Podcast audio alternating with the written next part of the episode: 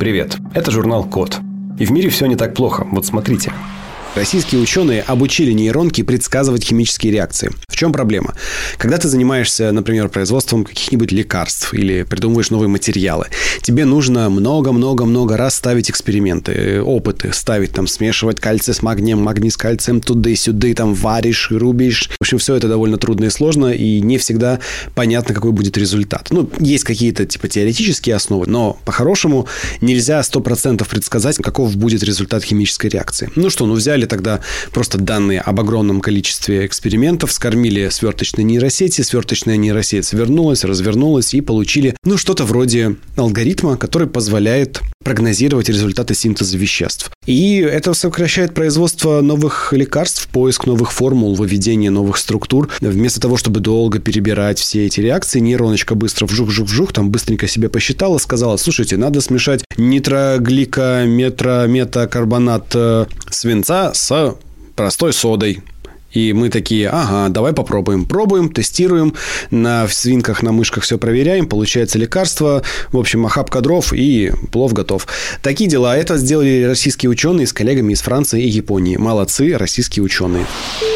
И еще одна новость из России, сразу в догонку. У нас создали защиту от взрыва литий-ионных аккумуляторов. Аккумулятор штука вообще сложная. Там химический состав, э, внутри есть эм, плюс, минус, какой-то специальный электролит, в нем содержатся всякие вот эти вот электроны, которые мы используем из этой батареи. И при определенных условиях батарея может в ней вдруг произойти скачок напряжения, перегрев, она может взорваться, задымить. Вообще, если вы видели, как взрывается аккумулятор, это довольно неприятная э, вещь. Ну, то есть, если помните, несколько несколько лет назад у Samsung была проблема с каким-то ноутом седьмым, по-моему, который взрывался у людей в карманах или при постановке на зарядку. Э, авиакомпании не брали вот эти вот большие смартфоны ноут с э, этими батареями на борт, боялись, что взорвутся. Ну и, в общем-то, по делам. Действительно страшно, когда у тебя аккумулятор может взорваться. Но понимаете, в чем дело? Взрыв аккумулятора – это следствие того, что долго-долго что-то происходило. Ну, например, где-то там что-то перемкнуло, соединились там плюс и минус, началось короткое замыкание, и аккумулятор стал быстро нагреваться и нагрелся до такой степени, что взорвался. Если бы была возможность обрезать электроцепь в то время, как начинается вот это вот нагревание, было бы очень хорошо. Ну и, в общем, в Санкт-Петербургском государственном университете придумали специальное полимерное покрытие, которое служит как бы предохранителем при повышении напряжения этого аккумулятора. То есть у тебя аккумулятор заворачивается в этот полимерный, полимерное это покрытие, и когда аккумулятор нагревается, этот полимер становится химическим изолятором, то есть отключает аккумулятор, разрывает электрическую цепь. А раз разрывает, но ну, он там типа чуть нагрелся, ну и ладно, как бы и выключился. Плюс в том, что будут, будет гораздо меньше взрывов, гораздо меньше опасности для людей, которые эксплуатируют устройство, особенно с большими литионными аккумуляторами. Это прям, ну, большая проблема для них. Всякие электросамокаты, какой-нибудь электротранспорт, какие-нибудь дроны, квадрокоптеры, в общем, все, все вот это вот сложная энергозатратная электроника, она, или все эти устройства, они, конечно, требуют мощных аккумуляторов, и их эксплуатация станет намного безопаснее. В России создали электронику для управления искусственными органами. Значит, российские ученые разработали мягкие и гибкие электронные устройства, при помощи которых нервная система может управлять искусственными органами. Вообще работа организма, ну, вы знаете, регулируется электрическими импульсами нервной системы, в буквальном смысле электричество. И нервная система – это, ну, как такие провода. Для того, чтобы мозг умел управлять, мог управлять всеми органами, нужно подключать эти провода к тому, что должно быть иннервировано, то есть получать сигналы, электрические сигналы от центральной нервной системы. И когда мы говорим об электронике, обо всяких искусственных органах, там, будущих искусственных почках, печенях, сердцах и прочем, там вот нет такой связи сейчас сейчас. И э, в целом с электроникой проблема, она твердая, она хрупкая. Если ты используешь всякие электронные компоненты, ее фрагменты могут отламываться и накапливаться в организме. Ну, короче, не фэншуй. Так вот, придумали новые устройства, которые состоят из жидкого металла и специального геля. Это все не содержит вредных веществ. Можно спокойно помещать внутрь тела, и у нас получаются новые, как бы, жиденькие такие прекрасные контакты и компоненты для связи с органами, которые позволяют иннервировать будущие искусственные органы. Очень хорошо, спасибо университету ИТМО Санкт-Петербург. Придумали специальные экраны для защиты от грязного воздуха с дорог. Ну, в чем очевидная проблема? Есть огромные вот эти автомагистрали, по которым ездит огромное количество машин, поднимают, естественно, вместе с собой. Это не очень хорошо, это не очень полезно, особенно для людей, которые живут рядом с этими дорогами, магистралями, кольцами.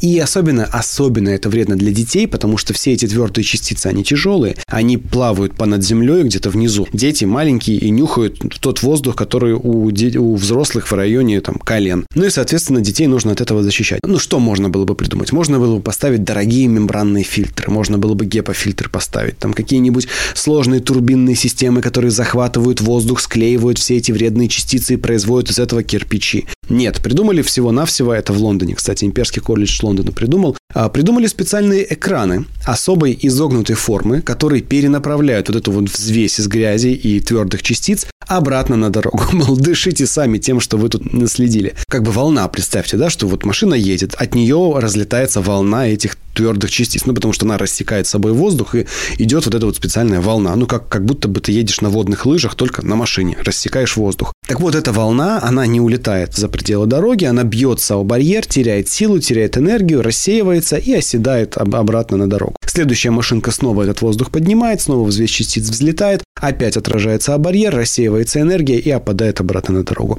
Приятное здесь в этом изобретении то, что это очень простое, очень технологичное изобретение. Не нужно городить сложные фильтры, там какие-то энергоснабжения к этому подводить. Да нет, просто правильные формы экрана, которые правильно работают для отражения этой энергии. Так же, как в студиях звукозаписи вешают абсолютно примитивные поролоновые пирамидки и, и эти щиты для рассеивания звука из минеральной ваты, обычная минеральная вата. Но оно так работает по-умному, что весь звук туда теряется, поглощается, и все хорошо. Поэтому надо сказать, сказать, что ребята из Имперского колледжа Лондона молодцы. Спасибо вам за наше счастливое детство.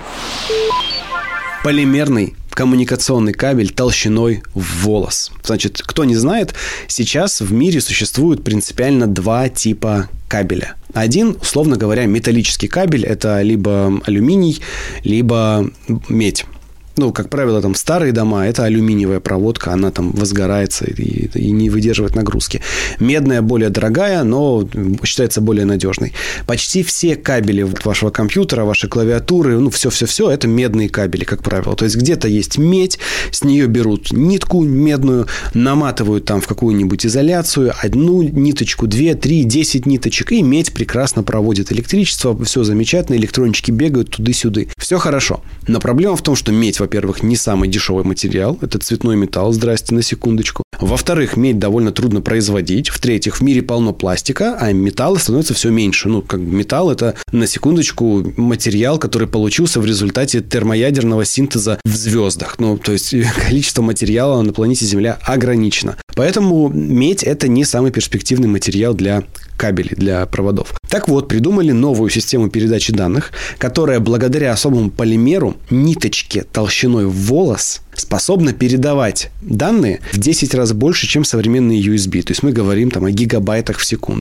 Ну и вы скажете, здравствуйте, Максим, у нас давно уже есть оптоволокно, оптическое волокно, которое позволяет делать то же самое. Собственно, на оптоволокне живет весь российский и международный интернет. Оптоволокно тянут в дома, подключают, и потом уже медные кабели кидают в дома. Все как бы понятно, логично, но проблема в том, что оптоволокно нельзя просто воткнуть в любой роутер. Нельзя воткнуть в ноут ваш там или ваш iPhone кабель из оптоволокна и получить сигнал. Нужны специальные кодировщики-декодировщики. Что такое, что такое, собственно, оптоволокно? Это полимерная нитка, по которой идет свет. И этот свет нужно кем-то излучить, ну, там, лазер какой-нибудь, да, должен вылететь. И кто-то должен этот свет считать. Детектор нужен, датчик. И эти детекторы, и эти лазеры стоят далеко не во всех компьютерах. Плюс должен быть супер высокочастотный лазер из очень дорогих как материалов. Ну, то есть, э, оптоволокно – это круто, оно уже есть, но оно несовместимо с современной бытовой обычной дешевой электроникой. А тут придумали, как с помощью полимера передавать обычные электрические сигналы на 100% совместимые с э, нашими медными, золотыми контактами, нашими контроллерами. Короче, скоро выпустят, наверное, какой-нибудь стандарт USB 5.0 или USB 6.0. И у нас будут кабели на базе вот этого тонкого полимера супер тоненькие, супер прочные. И мы сможем передавать данные на таких скоростях, что вы просто такого раньше не видели. Новости мира татуировок изобрели светящиеся временные татуировки. На самом деле это просто такой пиар. Никаких татуировок на самом деле не придумали. На самом деле придумали метод нанесения органических светодиодных элементов на кожу через специальный слой. Есть э, ну, понятие светодиод. Это устройство, через которое при пропускании тока оно создает свет. Там маленький кристальчик такой. Он при электрическом возбуждении начинает светиться. Все понятно. На ваши экраны в них там внутри на подсветке работают эти светодиоды. В телевизорах светодиоды светодиоды в часах у вас, если у вас умные часы, стоят эти светодиоды. Ну, вообще, как бы везде мир наполнен светодиодами. Но светодиод, он, во-первых, твердый, во-вторых, он довольно большой, в-третьих, к нему нужно подключать электричество. Но с электричеством более-менее разобрались. Там уже научились, например, на кожу наносить там специальный тоненький слой серебряночки, по которой можно, в принципе, там от батареечки туда-сюда отправлять электрончики. Теперь проблема в том, чтобы нанести на кожу, собственно, сами светодиоды. Ну и до сих пор, э, несмотря на то, что светодиоды становятся все меньше и меньше и меньше, было непонятно, как их на кожу нанести. И тут придумали специальный метод, чтобы, собственно, это наносить. Придумали химический состав. На бумагу наносится специальная основа. На эту основу наносятся светодиодики, правильно соединенные, очень маленькие, очень аккуратные. Потом еще слой защитный. И это все как переводная татуировка работает. Ты накладываешь на кожу смоченную, прижимаешь, там, может быть, тем, температура немножечко запечатываешь, снимаешь бумажку, и бац, у тебя на руке появляется переводная татуировка, но со светодиодами. То есть она светится. Зачем это нужно? Ну, пока что не зачем. То есть это пока просто технология, а вот как мы можем. Ну, например, потом это будет э, какой-нибудь накладной термометр. То есть человек лежит в стационаре, ему бац, поставили переводной термометр, подходит медсестра, и у него у тебя на плече написано, сколько у тебя, какая у тебя температура. На самом деле это путь к интерфейсам для э, рук, для ног, для лица. Это путь к миру Киберпанк 2077. Я очень надеюсь, что когда это реализуют, баги в реальном продукте будут не такие, какие были в игре Киберпанк 2077. Я, кстати, до сих пор не, не играл. Если вы играли, и у вас есть блок комментариев под этим подкастом, пожалуйста, напишите, как вам Киберпанк? Я не знаю. Просто я смотрел видеообзоры, и кажется, что ужасно сырая игра, но, с другой стороны, страшно интересно поиграть. Новости культуры. Британские ученые с помощью цифровых технологий оживили своего одного там старого поэта. Вам его имя ни о чем не скажет, поэтому просто запомните. Поэт. Умер он 200 лет назад ровно, и вот они решили провести такой проект. А, они взяли его какие-то там зарисовки, как он выглядел, воссоздали внешность, воссоздали его голос и дикцию. Я, кстати, до сих пор не понял, как они смогли его голос-то взять, что записи были, что тогда, что-то как-то не верится. И, а, в общем, взяли и сделали интерактивный проект, где он сидит такой в комнате и читает свои стихи. Ну, не знаю. Как бы, конечно, технологии есть. Сейчас можно, если у тебя есть образец голоса, можно по этому образцу воссоздать целый голос и генерировать на базе этого голоса любой текст. И, собственно, это то, что меня пугает, кстати, вот в этих всех технологиях. Какой-нибудь мошенник взял, записал тебя в Клабхаусе, например, взял слепок твоего голоса и потом позвонил на телефонную линию банка, где у тебя биометрическая идентификация. Он такой, а назовите ваше кодовое слово. Ты такой, бац, девичью фамилию матери называешь голосом поддельным, и тебе переводятся все деньги довольно опасная штука. Но, например, если Пушкина так подделают или Толстого, будет хорошо, а Толстой скажет, что вы так любите «Войну и мир», это не самое мое удачное произведение, читайте лучше «Воскресенье», вот «Воскресенье» нормальное. И мы такие, да, спасибо, Лев Николаевич, будем читать. И мы, правда, будем читать. Я буду читать дальше новости, а вы приглашаю вас почитать э, новые статьи и новости на сайте decode.media, потому что мы пишем какие-то хорошие, приятные вещи про технологии. А если вы не любите хорошие приятные, у нас для вас есть довольно злой, довольно сложный, но очень, опять же, интересный раздел про линейную алгебру. Это когда мы рассказываем про векторы и матрицы. Если вы об этом ничего не знаете, если вы гуманитарий и думаете, о господи, я никогда не смогу освоить линейную алгебру, сможете. Заходите к нам на decode.media и читайте то, что у нас об этом написано. Там есть целый раздел про векторы и матрицы. Спасибо за внимание. Заходите на сайт The Code Media, подписывайтесь на нас в социальных сетях и хорошего дня. С вами был Максим Ильяхов. Пока.